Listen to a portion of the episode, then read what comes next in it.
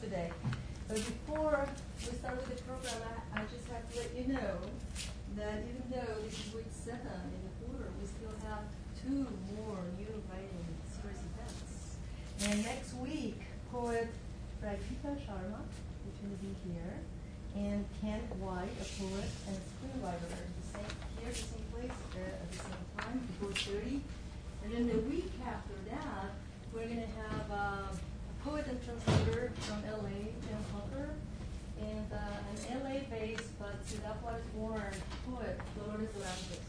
So we have two really interesting readings uh, by the end of May, and I hope to see you all of you here. So now, the only thing that I have to do is to introduce our own Pepe Rojo, Mexican writer and uh, MFA student, and he'll be doing the introduction of Giancarlo. Thank you. Ah, buenas tardes. Uh, good evening, San Diego dwellers. I come here officially representing the Tijuana Liberation Front on a special diplomatic mission assigned by the Tourism and Culture Ministry to present to you, under the frame of the new writing series, two very special Tijuanan creatures specializing in spreading strange habit cultural artifacts for your enjoyment and possible corruption. As we all know, Tijuana has the unusual habit of spawning and disseminating strange and wonderful creatures with a particular inflection towards the creative side of existence and a weird insistence on challenging frontiers, as these two border hoppers will show you in a couple of minutes. Uh, in this particular case, time and space, uh, featuring comics in an unusual and personally much celebrated uh, mood from the new writing series. It's great to have uh, comics. Uh, now back to official matters. Uh, Giancarlo Ruiz is a filmmaker and an actor. His films have focused on issues regarding identity and the family unit as an extension of a dysfunctional global interaction in a microscopic uh, scale. Uh, his work in Secto and 4 have won several awards and have been exhibited in the Havana International Film Festival, Cuba, Los Angeles International Film Festival, San Diego Latino Film Festival, and so on, and so on, and so on. Ruiz has also produced the award-winning video Blue for the music group Perfect Circle. Uh, he's co-founder of the collective La Luciérnaga Colectivo Escénico with Raquel Presa in Tijuana and the acting troupe The Traveling Zoo with Joseph uh, J. Steven and Wei Shi in San Diego. He's also co-founder of the annual film festival Reportos 48 in the city of Tijuana, and he's, he works right here at UCSD in the Visual Arts Department uh, as a media specialist for uh, the master's program. Uh, um, with a B movie panache, uh, uh, uh, Giancarlo Ruiz makes this porn, horror, science fiction, slasher, John Waters-esque, gross out, narco, zombie, explicit, X-rated, not because of graphic material, but instead because of subject matter, hot roasting, lichen, fly swatting, edgy, surreal, deranged, ham, deviant kitchen films. Uh, uh, and then we pass on to the next Tijuana creature, which is uh, uh, uh, the Mexican illustrator Charles Glaubitz, who lives in Tijuana, which allows him to teach at nearby San Diego State College across the border when he's Tijuana. His work has been recognized by American Illustration, HAL magazine, Print magazine, three, Times Tree magazine. His clients include Rolling Stone, UCLA magazine, Nickelodeon magazine, From Blood, Diego City Beat, San Diego Transit System. and done, and and done. Uh, Charles Glaubitz says, I'm interested now less in physical borders and more in, the borders that exist between imagination, abstraction, myth, and fantasy, the internal conflicts as opposed to the external. Uh, I just love Charles Glaubitz's paintings. Uh, I'm a big fan of his, uh, his strange, mystic, ontological creatures, or important creatures, in shaman-like quests, uh, faceless kids with geometrical designs instead of the usual facial orifices, or heads through which you can see picking up other regions that border of daily reality. He's an experimental illustrator, uh, and he likes to do narrative projects as well. Uh, he has a set of, of uh, regular characters or recurring characters uh, uh, like the capitalist king and the gardener, the starship children. Uh, and he has created through his uh, paintings a whole world, uh, a new mythology, an old world versus new world mythology. these two uh, Tijuanans have been collaborating on different projects since uh, 2009, 2009, and sometimes they make pilgrimages together, like going to Santa Cruz to attend a concert, uh, which I have heard snippets, which I will, will not reveal here. Uh, should be evident by now, Tijuana breeds strange creatures. Please welcome two of our most special ones.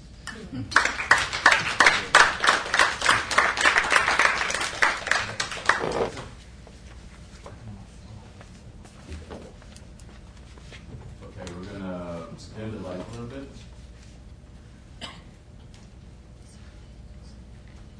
Calm down all day. All right. Uh, so to start, uh, we're basically both storytellers. Uh, I'm Charles Glaubitz. I'm mostly known as Mr. Glaubitz. I was born in Tijuana in 1973, and I tell stories. Uh, the Crystal Station, uh, 2010. Uh, something in uh, space coming to Earth. A couple of friends waiting for something to happen, and they see a shooting star. This time uh, something happens, uh, the spirit guide presents himself and he says, you guys gotta sigil. Like, okay, cool. Open a portal. You go. and the same time, a secret society of Illuminati uh, villains uh, record the energy signatures, and they say, we found them. Let's get ready.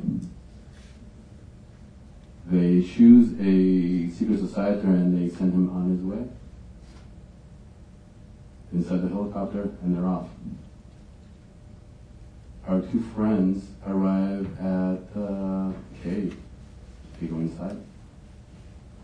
Inside the cave, there are dark things. Same time, the secret societors arrive and they take a leak before they go inside. inside the cave, our two friends are presented with their first uh, reflection of themselves. So this is like a um, animal reflection of our jaguar, jaguar friend. And he says, uh, you go forward, I'll handle this.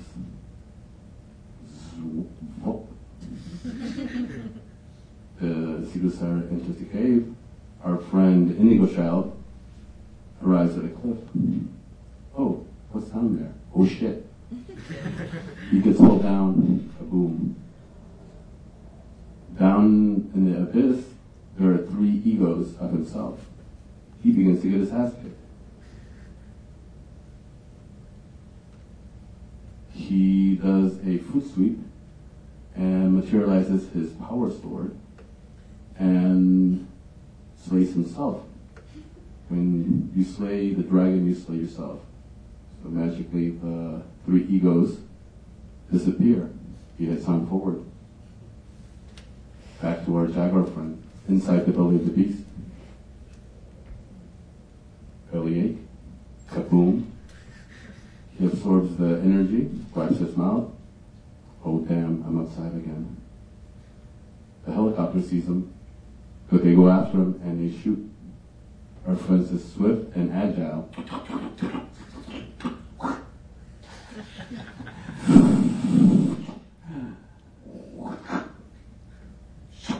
oh shit. Uh, the door's closed. Our indigo child reaches his destination, and there's a girl inside a crystal. Throws his sword towards the ceiling, breaks an opening, light comes through, hits the crystal, she is freed, she flows down. At the same very moment, the secret, the secret society is getting close. They meet for the first time. He has found the crystal sigil. Our friend gets his ass kicked. Girl gets pissed off, protects the boy. The boy, uh, not this one, reaches for his sword. He really lost an eye. He does the same thing, slays himself. He slays the beast. Because he goes to is not slayed. He shoots some white proof from his cosmic cube. She sends back the energy. At the same time, she ignites the cosmic cube, and we have the eye of the pyramid. The eye of the pyramid shoots out a Anunnaki. The Anunnaki uh, destroys the little crystal fronts. She's like, oh. He's like, I'm gonna get you, bitch. Not. He shoots energy at her. She protects herself with a crystal. The guy is pretty strong and insane. The crystal begins to break up. And she has one little friend. He whispers in her ears. She's like, okay, I don't let this happen. So she gets uh, shot by the energy of the reptilian Anunnaki. And she absorbs the energy. And she touches the universe. And then she sends that back. It's the reptilian Anunnaki. He gets crystallized. He picks up, she picks up, picks up the, the indigo child. The reptilian begins to break apart. The whole crystal begins to change, the whole cave begins to change to recrystallize. They appear outside, they find their friend, and he's like, oh, she's hot. Friends meet. The another portal opens, and they look back at their experience, and they leave. The cave gets completely crystallized, and it's not really a cave, it's a being who comes out of the ground, gets up, shoots up to the sky, up in space, meditates giving the finger. Uh, the two opposite uh, crystals conjoin together to open a huge portal. Uh, this energy is sucked out into the portal, or actually. Uh, he gets crystallized, and all those crystals come back towards the earth. Begin again. The end.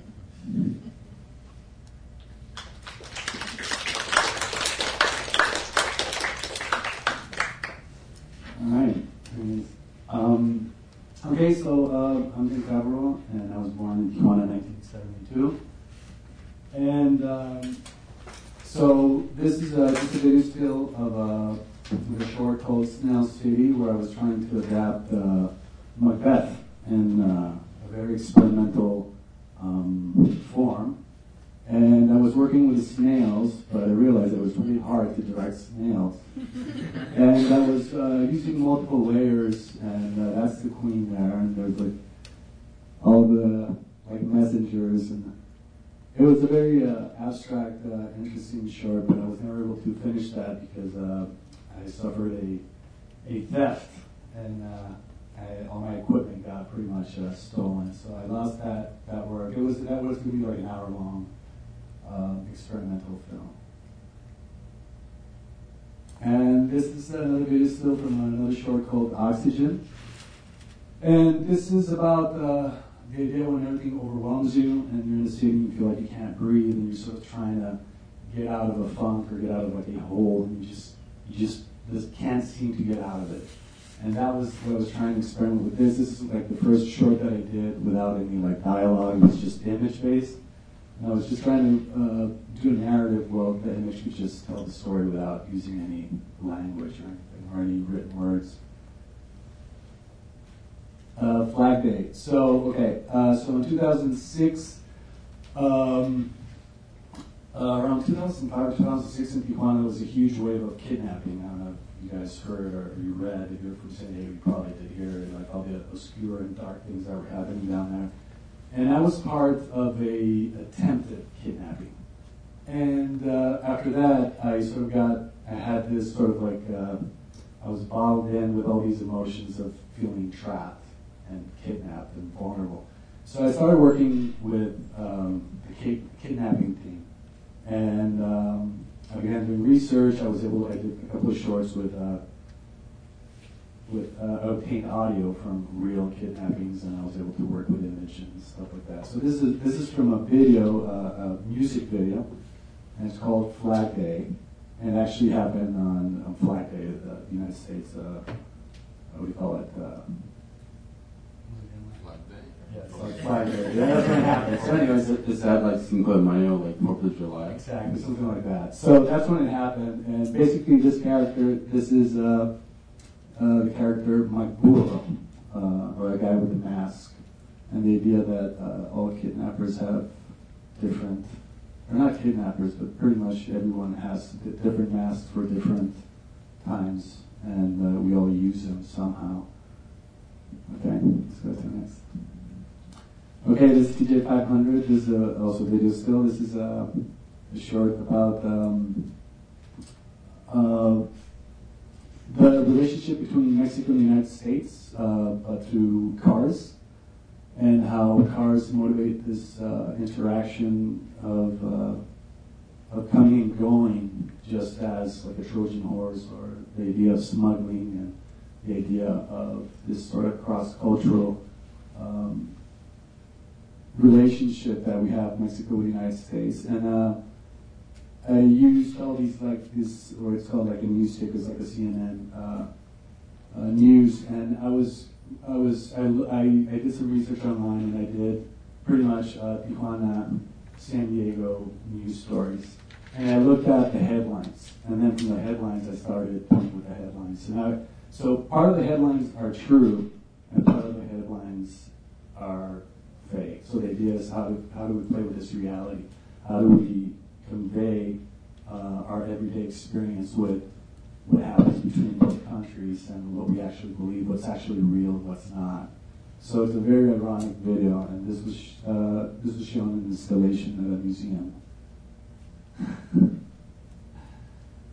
okay, ahora por nosotros is the video clip, uh, and this is about uh, the idea of why don't we see.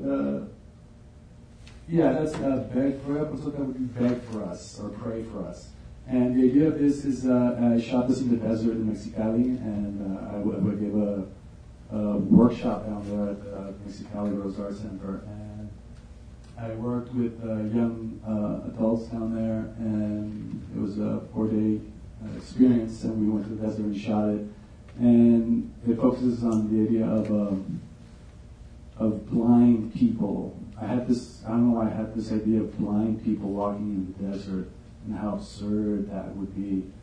Um, how would they find their way home or where would they be? And if somebody saw them, what would happen if somebody saw a blind person? And, and, and then that started me thinking about uh, immigration and the people that cross the desert and people that cross the mountains and the people that are trying to come to the United States or to look for work and how sometimes they're lost, you know, and they're in the nobody will ever find them. So let's roll the clip, Charles.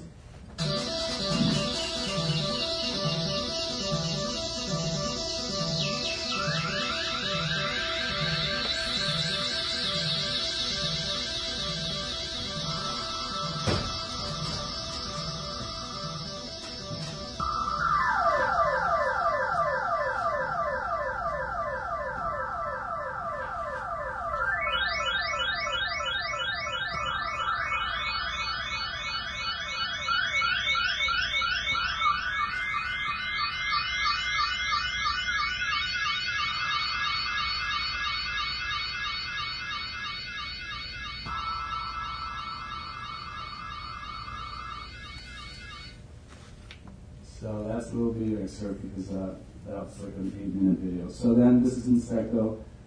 Um, and this one, a couple of words. And uh, um, this, uh, the, the story behind this is about a, um, basically it's just a study on, on Mexican machismo, on how uh, women uh, get sort of lost and um, in the family unit and or in society and how men sort of take this role of, of being um, it's almost I don't, I don't want to say like a god position, but uh, machismo is, is something that has definitely taken uh, Mexican culture back a couple of steps. So this is an excerpt of that.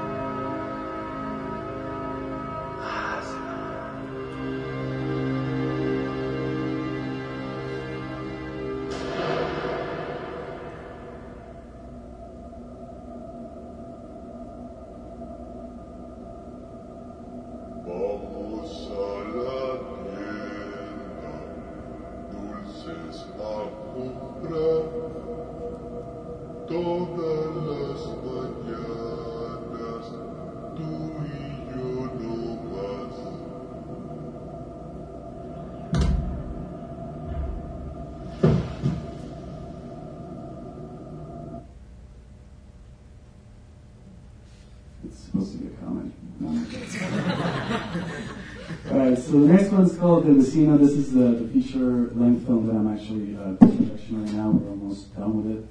Uh, this also takes the kidnapping theme. Uh, this is the last, I think, uh, of, of five videos that I worked uh, with this uh, theme. And um, this is a character study on a kidnapper. Um, and uh, this is the teaser, El Vecino. All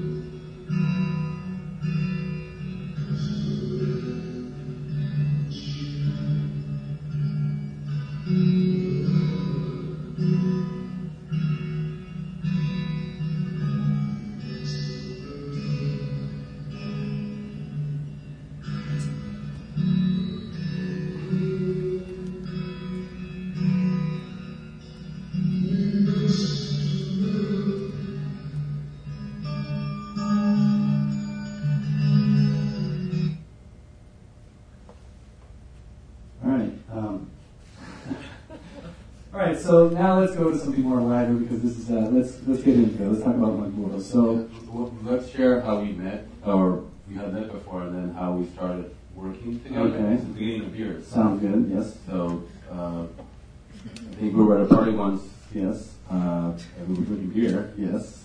and uh, we, I smoked cigarettes, she smoked cigarettes. Yes. Nobody in the party smoked cigarettes, we had to smoke outside. Right. So we went to smoke outside, and we started talking about uh, David Lynch and Jodorowsky. Right. Uh, and we, we, we clicked, and then we were talking about uh, doing uh, the film on uh, the zombies, on the zombies, Rosetas. Right. And then I didn't see you until the next year at the same party. Exactly. And I asked you, so what, you finished your film? And you're like, uh, uh, I'm working on it. And we had more beer, and then from there, uh, it kind of clicked. You know, we, we were two separate storytellers, uh, uh, and kind of found something in in uh, Common. in common, which was beer. Yes, so Charles and I started collaborating uh, for a period of time in different projects. So we started with the poster design for the, the film called Disease, and and Disease is about a, a, a drug smuggling family of zombies living in Tijuana. It's um, it's a comedy, and um, after that he did all the graphic design for uh, St. Jack's. Wait, wait, wait, hold on. What? Uh, on disease, uh, Giancarlo was like, okay, how much do you charge? Like, well, I could charge a lot of money, but what I really need or what I want to do is stop. Before this, I worked all in traditional media. And I think the, the, one of the, the, the, the way he paid me was he bought this really cheap uh, Wacom bamboo uh, digital tablet. And this was my attempt. Actually this the first piece where I've gone from traditional media towards uh, digital media, and this piece was like a combination of trying to put together in Photoshop, doing separate things by traditional media and digital media. So, and this, uh, this, uh, that little Wacom tablet definitely changed how I work uh, completely. So, I just had to do that. Yeah, that's true. Uh, that's that's how that's how we did. So we started trading stuff basically, and so he did that uh, design for that poster and basically all the graphic design on that.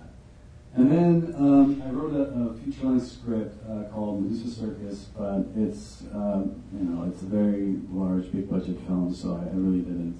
Uh, we haven't. It's still in development. And Charles did um, he did the storyboard for that.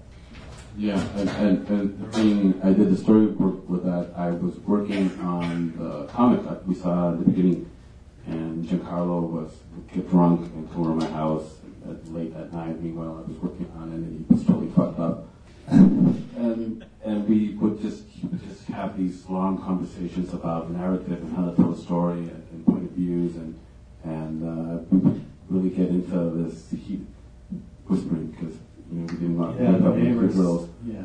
But we would get into this conversation of, of generating this narrative, and then we would, when I wasn't working, we would uh, go down uh, into my backyard, uh, smoke weed, get drunk, talk about ideas. And one idea he was constantly uh, uh, working on was Circo Medusa, and I was like, well, that sounds just like cool. And at the same time, that's when he was working on the Crystal Sigil.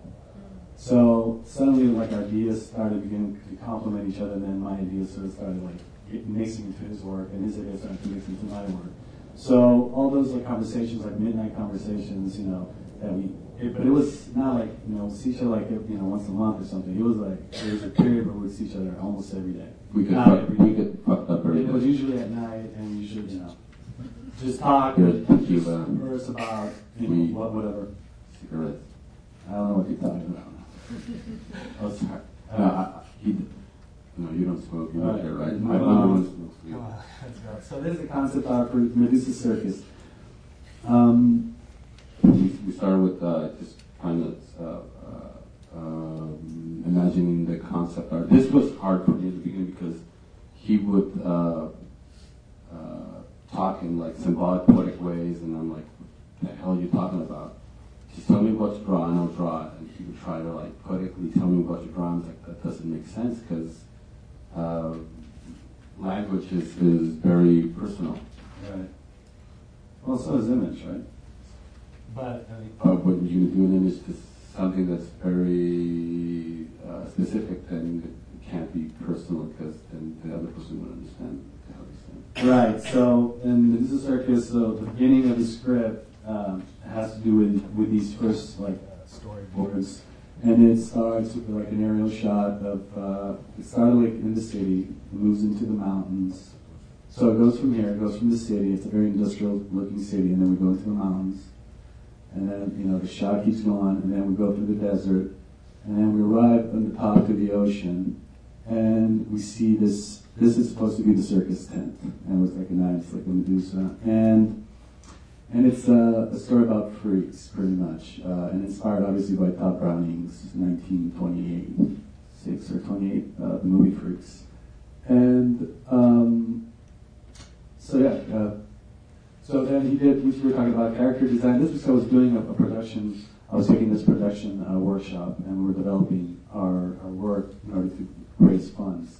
And this is like the main bad guy. His name is Henry James, and and uh, yeah, he's, uh, he's a pretty interesting character, and he's very he's got a lot of uh, personal ideology, and he's very uh, rect, rect, rect, Straight, no, not straight, very uh, you know like anal, precise. Precise. No, he's very uh, retentive. Stoic.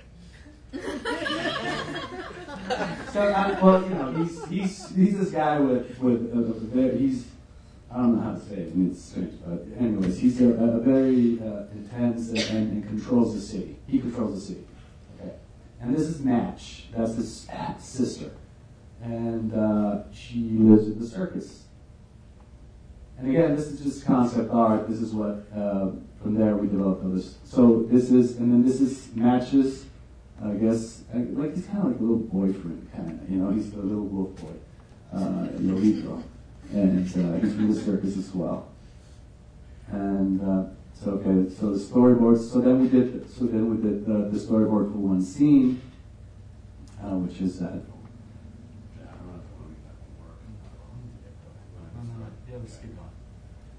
So that, you know, genericpictures.com, that's where you can find the storyboards if you're interested in. Yeah, I couldn't make that work. Alright, so, and then after that, we, we worked on, um, I had a, a, a film shown at the Cannes Films Festival, and it was, uh, called St. Jacques, and he did all the graphic design as well, and he did all the, uh, um, the website and everything. This, this was like a two week, three week before I left for Cannes.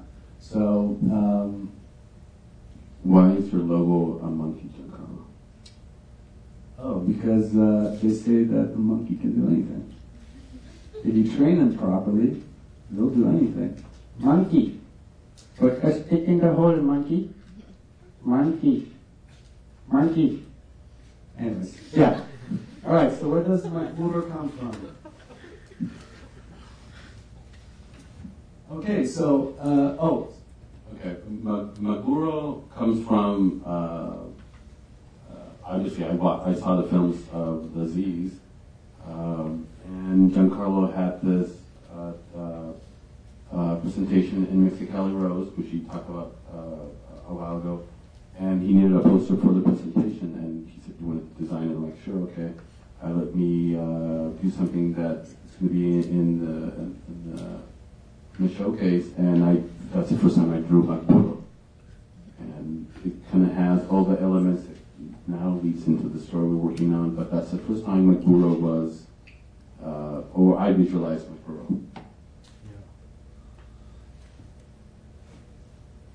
So the birth, the birth of Magburo. So Magburo char- character is a spin-off that comes from the short film Disease, and in Disease he's like the right hand of the zombie family, and his job basically is to chop up human victims and use them for their consumption. That's pretty much it. And so that's how the character is born. And I, and I wanted to produce after that film. I wanted to produce a film about Magburo, just Magburo, and I wanted to follow the structure of. Uh, the slasher genre, you know, like Friday the 13th or Halloween. So it was going to be a slasher film, which is, you know, sub, subgenre of horror film, and, you know, it's generally a psychopathic killer, you know, stalking and killing. And he's got a machete or knife or an axe or something, and usually the victims, you know, uh, tend to be women. Uh, why? I don't know. I mean, men have been terrorizing women since I can remember, and I, I don't know why it's, you know, it's always, I would love to see a, a woman well, there's actually a couple of shorts, right? There's a couple of films that do that, but you know, it, it needs to have more, I think, stronger um, uh, women character that can actually, you know, just turn the genre around. But anyways, I wanted to do a slasher film, but after much debate, you know, I realized that, I, I, you know, I, I just, didn't have the money, and uh, and Charles, you know, had been insisting that we should work on something, and I was like, well, you know, I'm like, he's like, let's work on a graphic novel. I'm like, all right, you know, you know, I don't know. He's like, well, what about Magburo?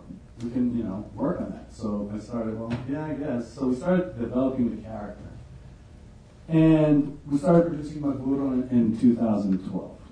The, the, the funny thing is, is that Magburo was a uh, character we both kind of separately worked on before we started doing, or decided to do the, the comic book. Yeah, right? they, of the of the of the zonkey or the of the ze- of the the donkey painted as a zebra, right? You guys all heard of that or seen that, right? And the, uh, uh, you know, the idea of the, the, the way they painted it is because when they were shooting the pictures, the, the donkey would not be There There was not enough contrast for it, so they decided to paint stripes, and that's the birth of the song. They used a pinhole camera Yeah. uh, and to develop it there on the spot. Right. And since it's a pinhole, uh, not enough values in it, and the donkey was white, whitish gray, so they decided to paint on it. So it, it seemed pretty brilliant. Yeah. And and when I, I yeah, I did it first. Um, it's not the, the, first one, but I did a doc. I, I was known in Tijuana or in Mexico for the uh, character called the Niño Burro, which is like Donkey Boy. And he was this um, uh, nonconformist, rebellious punk, uh, stick it to the man, anti-capitalist, uh, uh, fuck Mickey Mouse, uh, anti-Maquila uh, uh, character. And then Giancarlo's did one of his for uh, for disease. Right. Yes, he started in 2004 and finished in 2010. And so, you, I mean, the film is, you know, it's expensive, even though it wasn't shot on film, but still, you know, it takes, uh, it's a big infrastructure to do a film. You need a lot of money, you need a lot of people. And even though I come from the do it yourself mentality, it just, it takes me a while to finish my stuff. So, anyway, so we, so we started thinking about, um, Can I play the clip? oh yeah, I'm sorry, go ahead. Okay, amigos, it was 50 tacos, 20 cracks, an asada, a cachete, 10 hip cheese, 2 magburos of beans. The total is $2.94, and that includes my fucking tip. This is so cheap. I love Mexico.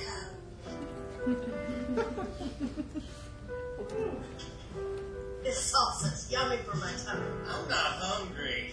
What's the matter? What if we get caught?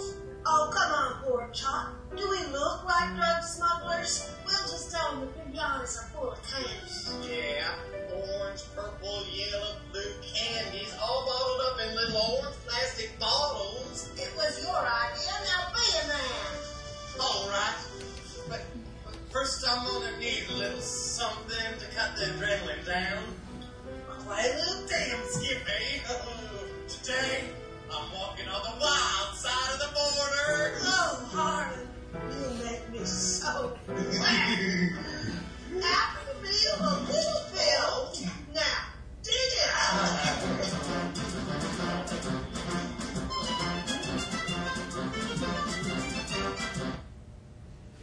So yeah, and, and it's a very ironic short and very absurd, and I poke fun a lot to the, of the American uh, stereotypes and Mexican stereotypes and stereotypes that have this relationship Mexico, United States. So, uh, what is Magburo about? Magburo is a, a three-volume graphic novel about a taquero. Uh, this guy chops up the meat to get the tacos, slash samurai. And um, his goal is to cause chaos, right? To reestablish order in Babel's sanctuary. Babel's sanctuary is the result of a huge earthquake that's been caused by the San Andreas Fault, uh, the Baja California region all the way up to uh, San Francisco up there, separating the west coast from the mainland, thus creating its own island. And the graphic novel focuses on three aspects the underworld, hell, celestial heaven, and the earthly. And after much debate about production costs, we can, we can, or by we, I mean Charles, all the drawing. So I could just let my imagination go and think about, you know, people floating or epic, you know, like battle scenes or whatnot, and he would just draw it. I'm like, oh, production costs are pretty low with a graphic novel. That's pretty cool.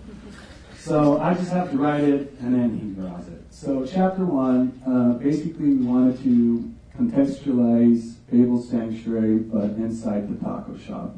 inside Magburo's like inner world um, uh, and these surroundings, and all these characters that are around him uh, have this um, important um, sort of a relationship with him, and the idea of, of this place called Babel Sanctuary, I, I think somehow came from me growing up in Tijuana and Playas de Tijuana, which is the coastal area of Tijuana.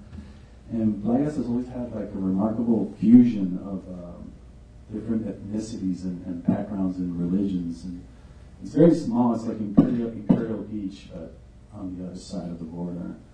Uh, it's actually probably made smaller than Imperial Beach. And um, there's Catholics, and there's Christians, and there's Jews, and Buddhists, and Muslims, and Methodists, and there's narcos, there's gangsters, cholos, punks, skaters, blacks, browns, whites, yellows, purples, you name it. I mean, it's in Playas, okay?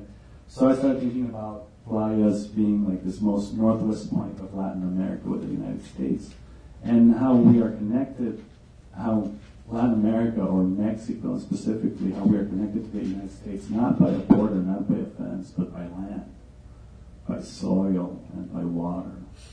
And we're forever bounded that way. There's no ifs or us about it. We can't really do anything about it. So I, uh, I thought Charles said, well, what happens if, you know, something happens, like the San Andreas Fault and the land just I had a huge hard on for doing something when uh, uh, California or the West Coast separates from the mainland. And there was something I would just be talking about constantly that I wanted to do in a narrative.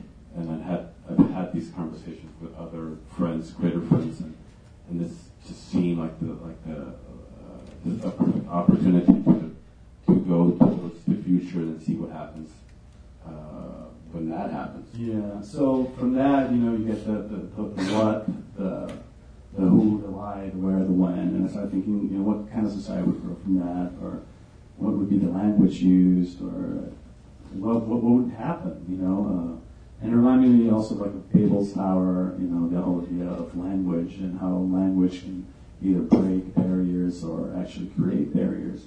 And what would happen in the United States and Mexico and that little piece of land suddenly became one? You know, what would happen with all these religions or what would happen with all these ethnicities what would happen with all these people? So we have, in this part of the chapter one, we have like the Amish, right? And the Amish are pretty peaceful people. And it implies there's a big community of Amish people. But in Babel Sanctuary, you know, desperate measures ask, ask for desperate actions, right? So they need to protect, they're like the, they're like the warlords, you know? They need to protect natural resources because the natural resources are not, they're not, um, um, they're not constant, I guess, and they have to be flown from the mainland. So the Amish control the cheese and the milk. It's a very simple idea, but just the idea that they're actually become like gangsters, you know. And, and then and then we were talking about that. A friend said, you know, there's this show called the Amish Amish Mafia Amish Gang, something like that. And I was like, what? And I was like, oh, that's interesting. So um, so all these characters that, that sort of grew up and imply as people that we see that a very very peaceful community, but we all we all know who's who, who's are the narcos or who are the uh, um, the, the cholos or who are the gangsters or who are the people. They all live very peacefully. Everybody just like minds their own business and we're all together. So we had like so I decided to have like the Russians. The Russians are they're like the government, you know, they're the peacekeepers, and then you have also the Yakuza, right? Instead of, uh, of using, I always have an affinity, I don't know why, I always, I always love Yakuza films or samurai films. There's something about them, something about honor and, and, and, loyalty that they always sort of bring about. And I thought, okay, they could be like the masters. It, it could be like the Yakuza, this guy could be Magburo's like guru, right? Or, or, or spiritual, not spiritual, but his guide. Um, and and that character right there, um, the top right, his name is um, Big Joe, and Big Joe is a small person, a midget or a dwarf, and uh, he's like a, a mystic character. Actually, can you go back real fast to where we see his his yeah his card? So this is Big Joe, and and with Big Joe, we decided uh, I, I thought it would be really cool, you know, thinking like when I was a kid about you know you, like baseball cards or you or you or you would you know have the GI Joe figures or something. And you have these cards, and you would see like their height, their weight, and where they're from, and little backstory. And I was like, oh, that's very interesting. I said, why don't we do that? We could do like a splash a splash page, right? That's what it's called, splash page. We could do a splash a splash page with all of the characters through the whole novel, and and just sort of like just dissect and have like their own little like baseball card kind of. So this is a little Big Joe. He's like a little punk, you know, mystic, and he controls pretty much. He's like a, a dealer. He deals vitamins, he deals dirt, and he deals caca. And that's his thing. And he's a he's a very interesting character. Uh, he's got he, you know his, his body's full of worms, right? And uh, he's got these cats that got like an ass face. I don't know why Charles just loves just loves drawing ass faces. So the cats have like an ass face. I don't know why, but he's like, I know, we're gonna do the cats with ass faces. So and it works with Big Joe that, that he has like all these like little positive cats. So something's gonna happen with them at some point. I still don't know what, but something's gonna happen.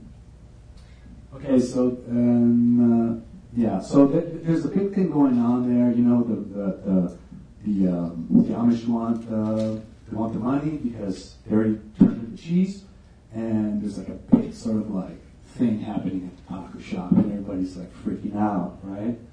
Um, and Big Joe, you know, does this, um, you know, says something really absurd, and people laugh, and tension goes down.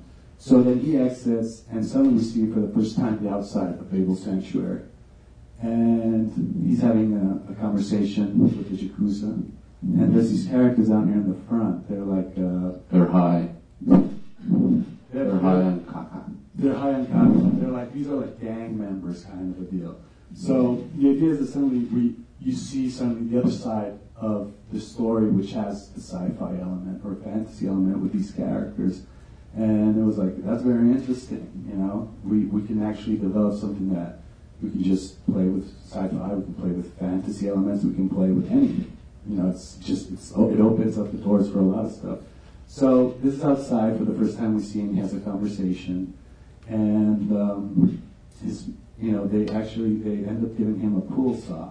A pool saw is like a Japanese uh, saw, but that cuts on the pool. So you put on the wood and it and it pulls. So they give him this uh, instrument, right? And uh, the idea is that he's going to use it at some point. Uh, yeah, I think there's another, there's one missing. Yeah, the- the- There's another one where he's like, thank you, blah, blah, blah. So he goes in, and this is the, the end of chapter one, which he, the idea is that, you know, he chops off the hand, and then he pulls, and takes up the hand, and, you know, the name of the, uh, chapter one is called Success in the Blood. Chapter one. And it's called Success in the Blood because I remember as a kid, uh, you always wanted meat that was moist and had a little bit of blood in it. You know, you didn't want like the dry kinds. You wanted uh, it had to be moist. And also, I think it has to do with we were talking about this the other day that when I was a kid, we would go to the bullfights. My father would take us to the bullfights, and I was probably like I don't know eight or nine. And after the bullfight, after the bullfighter kills the bull, you know these guys come in with some horses in like a little cart, and they pull the bull out of the ring, and they take it to like a little improv like slaughterhouse right there, and they hang the bull and they start chopping him up, just like and right there, you see all the, the people that are um, the owners of um, meat shops, like butchers, waiting for their cut of meat so they can take it and they can sell it. And I was always, I remember it was so, you know, it was very graphic. It was just, you know, this bull was just bleeding, and you know, it was just, I mean, it was very interesting to see for sure, but I think that kind of affected me very much. all right, so that's chapter one. Okay, chapter two. So for chapter two, I'm going to just read a little bit of chapter two. We just started uh, on chapter two. Um, so it's, it's called, it's going to sting a bit. Okay, so here we go.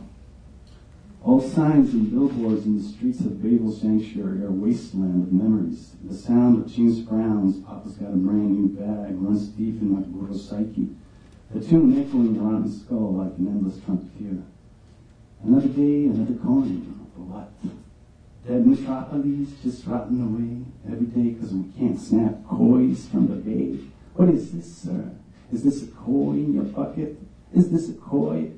Answer me. No, it's a black fish curled up like a ball. What do you think? Three eyes. Born to the downtown mistress with no canola for sale. Giant squid heads slithering in the alleyways of my streets. Oh, fish heads, fish heads, where art thou? Standing still in the corner shadow just to bait me into your mouth. You got something else coming. Hey, human. Human, you find me so in the? Please hook up a fellow citizen with his medicine. Human. Everything near the main, everything near the mainland drop boxes. Never look a junkie directly in their eyes, much less a mutant junkie. Everyone is sick and needs their medicine. The filth must be cleansed into oblivion. Then again, without chaos, there is no order, and without order, there is no community. And without community, there is no society, and without society, there is no Babel sanctuary. I'll set the trap for the medicine. Everyone should take their vitamins. Magburo stops, takes out a small portion of the caca. In ritual manner to the four winds of midsummer, he eats the caca. I forgot to chop onions. They'll make me cry. I'll decide my ways and I'll create my doors. I'll beg to my soul and I'll construct time out of thin air. Bang.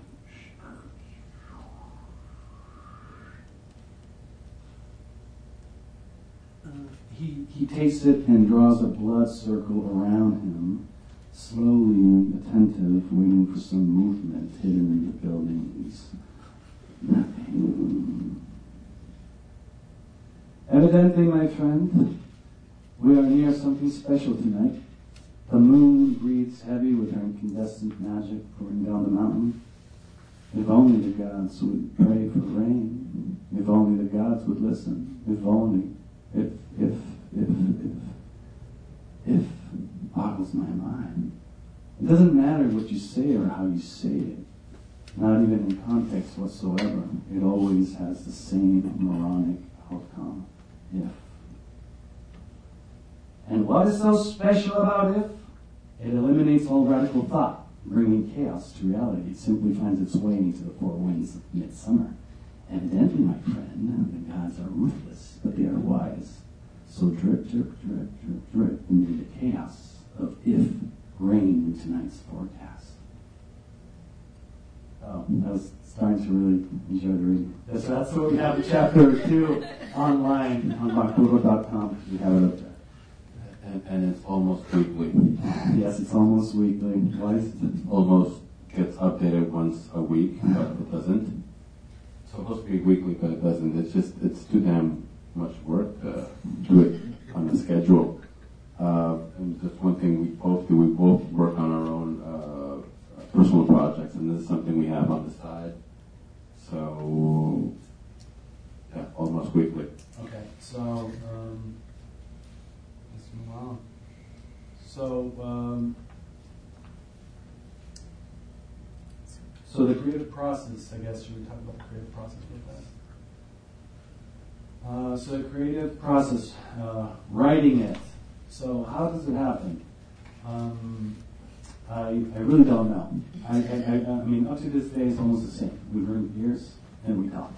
That's that's about it. We talk about structure, uh, plot, you know, themes. Uh, we talk about uh, dialogue, lines, uh, shape, form, color, um, and it's a collaborative process that's engaged, or you know, just communicating our ideas and, and talking about it. And it's both in the literary as well as as the visual. So I write the story, and Charles illustrates it, and um, we we we you know we can become entangled sometimes. You know, we're both very stubborn and uh, trying to get our ideas across. But right. Exactly, usually one might have the right answer, and we just go with it. And and we we pretty much have our our, our egos really checked. We know who's talking to who. there's no I'm better than you. There's nothing like that. It's very collaborative. Uh, if he has input, I always go. I write something and I'll ask him, "What do you think?" And uh, he'll tell me if he likes it or if he doesn't, or, or where the story should go. And it's the same way with the image.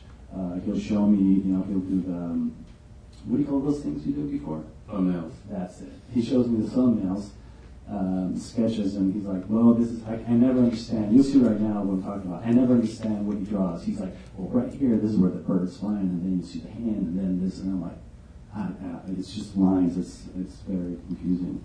But that's the creative process, pretty much. Uh, the the way I, uh, I'm writing it, um, I'm just letting it, just letting it flow. I'm not thinking about it. I'm not pushing it.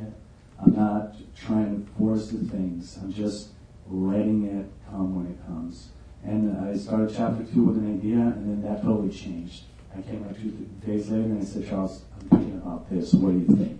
He's like, Yes, let's go that way. So we don't know where this is going. I don't know what's the next. I have a lot of ideas of, of images or something. I'll write them down, and, I'll, and then I'll think how we can kind of. Uh, make them uh, work with our with with, with what uh, we want to uh, do. So this is so this is um, yeah this is from, from Chad. This is exactly what you're just talking about. Right. Uh, how the story leads itself um, and how the characters. Well, this how I say how, how the characters begin to get a life of their own and begin to be to ask uh, be led to be led or be uh, guided to where they want to go. So it's just gotta let the process happen by itself. And sometimes it works, and sometimes it doesn't. I think uh, I made mistakes. I just mentioned this. I'm going to show you guys a mistake I made. You always make. I, yeah, I always forget stuff. Uh, but basically, I get I get the script from Giancarlo, and, and it's a full story script where it's just it's just a narrative being uh, uh, written down, and this is how I get, I, I get it. And sometimes there's dialogue Yeah. between uh, each identifiable identifiable characters, but there is no. Uh, uh, he's not telling you where to set the story, where it's happening, or how it's happening. I think at the beginning, uh, there were these ideas were he had these uh, uh, specific images, and then I would say, well, then you got to tell me exactly specifically what you want from the specific image. And then he said, "God, the hell with that! I'm just gonna write and let you uh, Yeah. go crazy with it." And and usually, I mean, I, I don't have like a specific, uh, I guess, uh, way of writing it. It's not.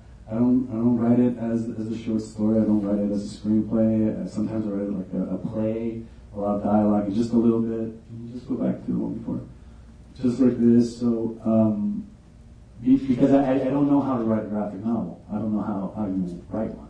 So I, I, I pretty much just go with dialogue and put a very brief description. I don't even worry about if it's grammatically correct or not. I just, you know, kind of just go fast. And then uh, some stuff, you know, at the beginning there was a lot of like interpretation for him. And he sometimes I'd be like, no, that's not what I was thinking, which is will never happen because obviously, you know, we're two people and whatnot. But you know, then I said, okay, I have to be more descriptive, right? So, and, th- and this is, the next one is chapter two, where I think it was a little bit more descriptive. Not as much, right? But, uh, I think this is a very traditional way of working on comics when you get a full script. I think it's called uh, writing or making comics the Marvel way, which is something that Stan Lee says he invented, but he wasn't. It was actually a, a, a collaborative uh, experience between him and the artist Jack Kirby, where he would write. Uh, he would found an idea of where this, he wanted the story to go, and he would give it to the artist, and the artist would have the freedom to narrate the story visually to to where the writer wanted the story to go. So I, that's how we're working. Yeah. So I get I get the scripts, but I have uh, complete total uh, freedom. Obviously, we discuss this a lot uh, uh, because we like to drink beers. But we we, we have this. I have this total freedom to, to try to figure out where to get the story to the point where uh, uh, visually there's a narrative and there's pacing and there's uh, build up to not a punchline, but building the story up to where yeah, yeah, and something happens and then Right. start slow again or move faster or, or and And it, yeah, it's- and it's and it's because Charles is more, you know, he he loves comics, he loves graphic novels, and I come from moving image, so it's really hard to sort of like have an image, it's a static image, and it's a different read. What happens? I mean, if you just see it, and it, there's nothing really, there's no movement, it's just there. So how how do we go about it? So you know, I, don't get into the details of uh, you should do like maybe more shadow here or anything. We just I'll be like, you know, maybe you know we can open with this type of shot or that, but I don't. I, I, you know, I don't understand if it reads well. He, so I just trust him, and I like, "Does- you know, does this work? And he's like, yeah, this works. I'm like, okay, all right, let's have another beer. You know. So this is uh, chapter two, is listing a bit. This is what I sent him, and then this is his. This is the uh, final sketch, sketch drawing. I, I couldn't find the, the thumbnail behind this, but there was a rougher drawing of this. And this is where I'm doing uh, blue pencil, and then from the blue pencil, I go to inks. And this is all digital. Uh, and then we go from the digital to the to the image. Right.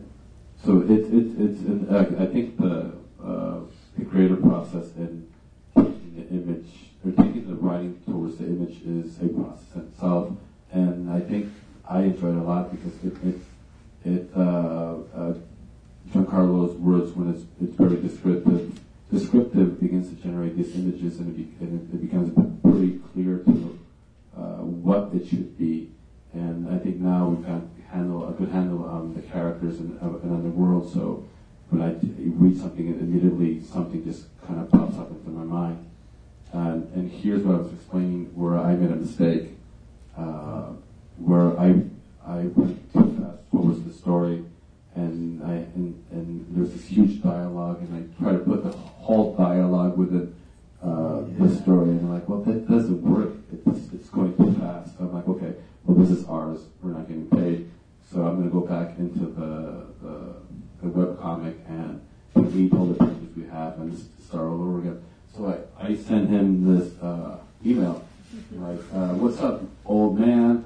Uh, I've been, do, I'm working hard on Magburo and I've been uh, working on it and I almost have page, uh, chapter two, but you know what? You gotta redo it. I screwed up. That doesn't make any sense. Uh, it, it- it's going too fast and goes too fast. We need to take a couple of uh, steps back and do it slower so we build it up towards that important scene that's going to happen uh, uh, the next couple of pages. Uh, shit, does this make sense? And and then Yeah, it doesn't make sense. And I read it, I'm like, what, what is this? And you know, it tells you about changes dialogue, and he changes this and that, and I just don't understand. And then we try to communicate via like chat, you know, uh, well, I'm work, and he's already. I'm like, what are you talking about? And it just takes forever to like really get on the same page. And the thing is that also, I mean, from the beginning, Charles was always saying like, let's let's move it on. Let's let's let's you know let's let's make it you know like what's happening. And I go, we don't we don't need to tell all the information. We just need to put little snippets. We just need to mention. I, I, I realized that it was just- like a very important moment for the character. Yeah, it's like It's like like a lot of uh, character development, and I was going really fast. So it's like, okay, wait, I gotta take it back. I yeah. gotta have him time for the audience to get to know him. Yeah. and his motivation. This is chapter two, which was the pages he read uh, a Yeah, ago. you know, it's like fishing, you know, and it's not a short story where everything's already like almost developed, and, and you know, you just, you know, it's a punch. It's like, damn, you know, it's it's a novel, it's a graphic novel, it's a it's a three volumes, so it's like we don't have to hurry up. Nobody's like, you know, So it's- peeking on their toes, he gives it, and he writes a dialogue for the new page. right? Um, so I, I get what I want. Uh, so I start uh, go to thumbnails, okay, and uh, start breaking down the process. I, I kind of figured out that in my process, I I work better if there's less panels, not so many panels. So I'm going from uh, working in distances, working in these shots, uh, and slowing it down more. And per se, the first chapter, was more uh, more panels within each page, and trying to make it slower since we have the, the character. He's, he's the one who's having all these inner dialogues. So begin to build up the illustration. And this is basically uh, a process how I how from uh, from that mistake that I made and I realized and writing back to Giancarlo, and Giancarlo took a couple hours to get really fucking frustrated with me because I couldn't make I couldn't spit out what I wanted or couldn't communicate it via email. Uh, and he's just like, okay, here it is, dialogue. And started breaking it down from there. So I, I get the, I get these uh, these stories, Break up into a paragraph or sentences. That's a lot to illustrate for a page. That's a thumbnail. Uh, character studies. So w- what I really wanted to do was have uh, uh, Magburo really act, act, or try to make him feel like he's acting through uh, uh, his uh. These are directly from the sketchbook. And then I grabbed a bunch of these and put in a uh, page, to figure out how to make that panel. And uh, we have this right now at, at online. It's called magburo.com, but we want to actually print it. We want to actually have like uh, the books. So we're creating a, a Kickstarter nowadays. I think that's the way to go, crowdfunding. So um, probably by the end or middle of next month, we'll have the, the page up for, for Magburo on Kickstarter. And yeah, I don't know. I mean, I really, yeah, this is pretty much the process. That's it's a you know give and go, give and go, take it, leave it, it's back and forth, and I, I try to uh, uh, not write. I guess write with images. yeah, yeah. You say that you think when you're when Think you're when I'm drawing, yeah. yeah. So this is just you know taking the, the the story forward, and now that since I break it out, and this is things I'm learning in the process now, taking it down to a eight paragraph per page. Uh, there's more opportunity for the story to be uh, uh, uh, get more visualized or, or get stronger visually than having so many uh, within the story and trying to say so much. And it's I think you say more of it less. Yeah, and also um, I don't know from what we saw, it's it's it's just like a lot of men, a lot of very male-oriented uh, very, storyline, but we're uh, very macho. Yeah, we're very much. Yeah. And but at, at a dinner party with some friends, you know, this friend of my friend uh, mentioned, "You have no women." And I thought about it. It's like, right, I don't have like a woman. We do. They're at home. So That was a joke. in chapter two, we actually I decided to change uh, the main, like the, the, one of the main characters into a woman, which opened up a million and a thousand doors because, as we know, women, you know, we're born from women and they're strong. And this Magburo's mother is like a very interesting character. And so we were, I was able to, you know, and that's always good when you talk to people and they sort of give you their, their input and you're like, huh, oh, that's right, that, that could work or could not work. But that was like, I think that makes total sense. Yeah. To have a strong male character, is he is, is he like brought up by str- stronger male characters, No. or is he brought up by a strong female character, somebody who has the capacity to be strong and to be loving, and you know, I think that generates a full human instead of the opposite. No, the thing is, it's because of like the POV. I mean, uh, you know, I'm, I'm a man. I'm writing. It usually just it's it's like an automatic thing. I don't I don't you know I, I don't stop and say wait a minute. You know, it's like um, how how why are you not a woman? Or it's you know it's like Pedro Almodovar. He's he writes this incredible female characters. They're all incredible. You know, so it's like it's trying to sort of like change my perspective as well and try to start working more with you know my other side, my female side. You know, what what am I female? Why am I not working on that? What's what's going on there? You know, so um, that's one thing that I'm, you know that we're trying that I'm trying to generate in this in this, in this context. And I think it's, it's a great character. I think she's incredible. She's amazing. So it's going to process uh, to this off, um, and we sketch. Uh, put the sketch in the computer. Uh, we can draw computer, adding stuff, subtracting, adding color, adding texture, adding uh, type, and then the and that's the last image where we're at, uh, at presently in the uh, uh, comic, and this is the thing I'm working on now. So uh, to Yeah. get this idea and how to uh, communicate it in a very graphic, visual way, and not to make it uh, be say, which is you're seeing what is being said, but how to make it in a way and uh, for it to be interesting, but interesting in a way not how do you how now how to use the the, the tools of uh, what is a comic, which are you know panels, and how the panels itself could become a way to communicate a graphic of the same story. So. Where we are is, is trying to tell that paragraph. Uh, uh, Uh, and, and that's the introduction of the gods in chapter two. There's squid heads, giant squid heads. Okay, and um, thank you. thank you.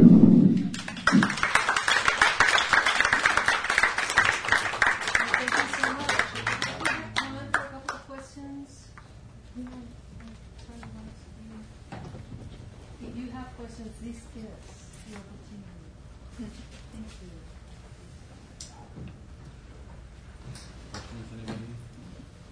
No, no, nobody's there. Warren, good. There's yeah. one. Um, when you draw, you just like you like plan everything out, or do you just go right into it? Like, uh, like you just like do you plan out the panels before you draw in your head, or do you just go like right into it once you have read the, the your uh, the script? I read, I, I read the script and I just pick the thumbnails. Thumbnails are like uh, quick, small little uh, drawings just to shut down ideas. It's kind of like when you do a, when you're just writing down ideas basically, but instead of using uh, uh, letters, I'm using visuals. So it's like, okay, there's this guy, he's standing here, and then there's a building here, and then in the next panel he turns around this way, and and it's going on and on, and, and I don't stop stop myself looking at what I'm drawing until I've uh, eliminated all the possibilities that I want to draw, and then I step back and look at to see what's working. And usually it's like three or five different thumbnails in a page setting or different panels, and then from those, to find the ones that and put those together uh, to make one page, or save it for something else. So it's, it's, it's a big process, and the process is for it uh, to look flow. Basically, it's not like I think the worst thing one can do is oh, I have to illustrate, you know, illustrate this, draw this, and then you're stuck with that uh, idea of drawing that instead of letting uh, the creative process just go and see where that takes you. And you could take you to different uh, places you'd never thought uh, you could go there. So it's just drawing and drawing and drawing it. And constantly have uh, sketchbooks. And that's where I'm, I'm getting all my ideas. How long? Oh, um, is there like a visual connection between the way that you uh, prepare your films and the way that you prepare the visual dynamic of the film and what you write for in the comic, or what you when you're writing, do you do you have the same visual eye for it, or is it completely different? No, it's, it's completely different because it's his interpretation. And uh, even though I might think, well, we should open with a master shot or a long shot, should go to a close up, we like I said, because it's, it's moving image, you have the option of time and space constantly, and then comic is just flat. And it's, so I pretty much just let let Charles make those choices.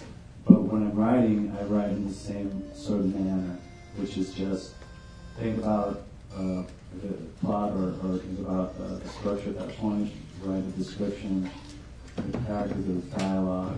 It's very simple, very fast, and very quick. I don't I don't bother getting like you know getting really detailed, you know, because I'm not writing a short story, I'm not writing a novel, I'm not you know, it's, it's, it, and since I'm producing it, since I do it, since it's so it's something that I can understand fast, and hopefully that you can just interpret and say, okay, this is how we can do it. So it's, it is a strange, strange way because you know, even though for film you use storyboards and you time them, and you say, well, you know, I'm going to do this dialogue in two shots. I'll start with the master, and then I'll cut to a close-up, or I'll start with a close-up of the hands, and then I'll cut to a reverse shot while he's saying she's reacting or something. But in comic, I, I can't, I can't do it that way. I don't have, I'm not cutting. There's no perspectives. There's not possibility of options of movement of camera. It's just very static. I, I think there's, uh, it's called, uh, there's two ways. There's writing the, this, uh, uh, the, the Marvel way, which is a full script story. And the other way, uh, it's uh, detailing the whole page, panel per panel, and telling the artist exactly what it is that the writer's visualizing. And this is something artists, uh, writers such as Alan Moore or Grant Morrison, uh, who are uh, uh, well-known comic book writers. That's how they write. They find a uh, uh, an artist who, they, they they believe in, and they let him roll with it. Example be uh, uh, uh, Alan Moore and uh, Eddie Campbell on uh, V for Vendetta, or uh, Grant Morrison with uh, uh, Frank Quitely on All Star Superman. So I think it, it, uh, from the writing, from writing perspective, it, it, it changes depending on what you want.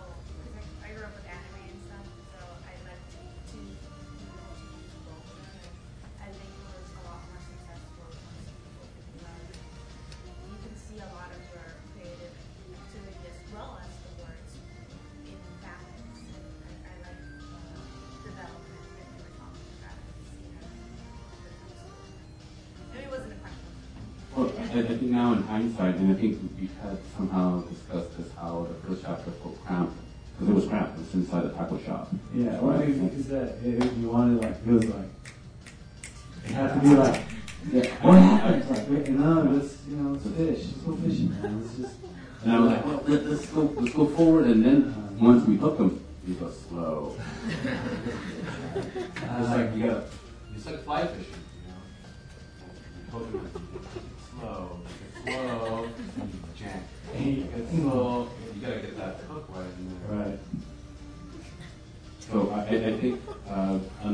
chapter is, is something we just came to realization by working on.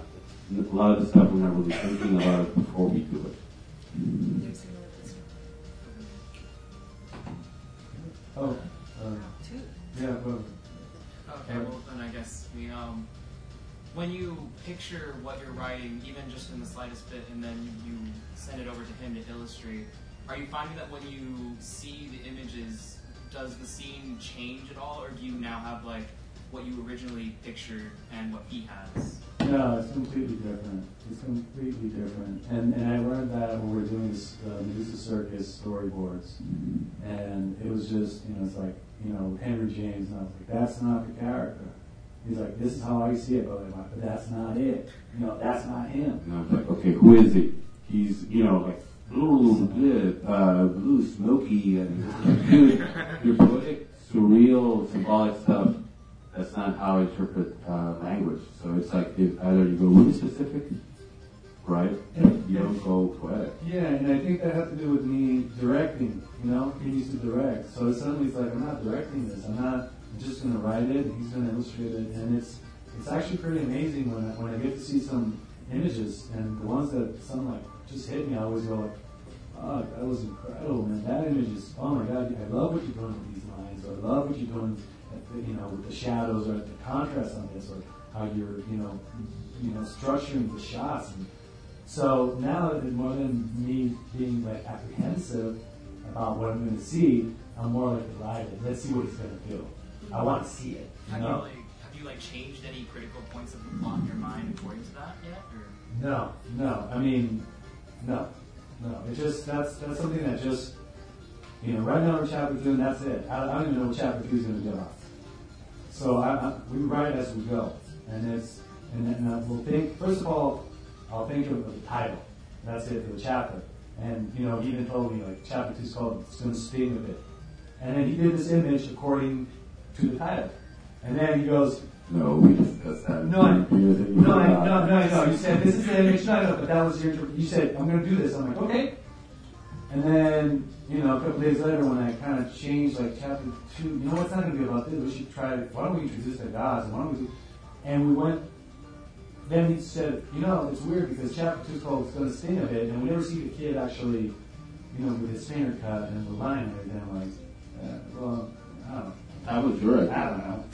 Yeah. That was your idea. No, that was your idea. No, that was your idea. All right. Well, And I drew it, and then you forgot. It- but it doesn't. I, I mean, I don't think that the, the image or uh, you know in, in the in the name of the chapter should. It's an idea, but it's more of a metaphorical thing. You know, it's going to sting a bit. You know, it's going to sting, and that's and that's just metaphor more than anything. Yeah, and I think instead of well, we did it in, in the last couple of pages, but uh, the thing is to keep going forward. So if that doesn't make sense. It doesn't really matter because it's it's it's ex- experimental uh, webcomic. We're trying to build it up as we go, and it, it is um, uh, a lot about what the comic is about, but it also also is about our friendship and how we decided uh, uh, during beers to have more reasons why to drink more beer. Yeah. You know, just work on making. And I think it's because we didn't like decide, it's not like I met him like, hey, you know, we should collaborate, we should do something together. It, you know, we became friends, we started as friends, and, and then conversations of, you know, and then we, we, we found a lot of stuff in common, and then that just slowly kind of developed to, hey, why don't we do this?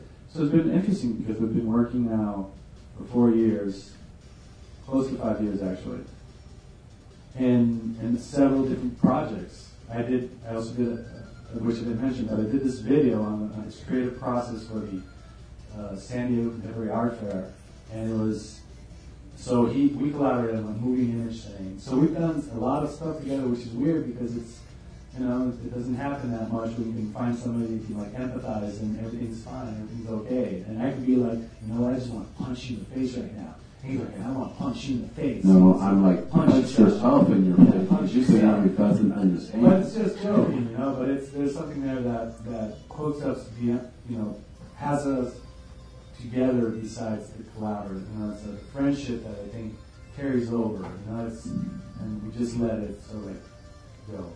So. So we have time for one Yeah. final one, final question? Sure. So I was just curious as to how you decided that slasher was your genre. What about that motivates you to create um, work? No, it's not. Well, it's not necessarily my genre, Oh. but it's it's Magburo. You know, he just is a perfect stereotype. You know, he wears a mask, and he works at a taco shop, and he uses knives and machetes. And I wanted, and I wanted to do a film because I thought I could do it cheaply. I could do it for like, you know, maybe twenty thousand, thirty thousand dollars, which is nothing. And I could probably do something that would make a lot of money if, if I followed the '80s structure of this genre, which is a Halloween or the Friday the Thirteenth. And and I thought, but thinking about all the costs, all the infrastructure, you need, you need, you know, you need cranes, you need the dial, you need the camera, you need the tripod, you need the DP, you need the assistant DP, you need camera one, camera two, camera three, you need your assistant director, you need your, uh, it's, it just grows and grows, and it's like, to do a film, you just need a lot of people. If you, if, if well, not necessarily a lot of people, because all the work I do is, have a very, small crew, a very tiny crew, but I just thought, Magburo webcomic is it still has elements of maybe the slasher, but it, it, it's more profound. There's more universal themes. There's loss. There's love. There's uh, faith. There's uh, the rite of passage. Um, you know, there's all these things that, that I probably wouldn't have been able to do with slasher film. A slasher film would have been very, very easy. Just scare the shit out of people that are watching it. And like, ah. You know. And with this, I, was able to actually, you know, you know, this character, let's make him three dimensional. You know, let's let's let's take this moment and actually say, hey, what can we do with him? So let's talk about hell. Let's talk about heaven. Let's talk about earth. You know, let's think about Dante, and you know. So it's all these things that you know. Let's let's really push it. Let's really let's let our imagination go because we can do it because production cost is very although it's laborious because he's the one that's going like the drawings. So. It, keeps me interested. Uh, when the, I, I'm not into slasher films. I'm not into gore. I'm not. In, I find it really boring because you expect the same result at the end. But when when the themes change towards these uh, mythological themes, uh, I was hooked. That's what I want. That's what I'm into. That's that's uh, these ideas on uh, how our society is shaped by these uh, fantastical stories, all the way from uh, religion to economics and societies and whatnot. And this is an opportunity to take what is Tijuana, which has been written about what it is now, what it could be, uh, not just Tijuana, but the whole West Coast, what it could be in the present future. Yeah. Yeah. What if? What if? As we grow. Well, Thank you so much. Thank you.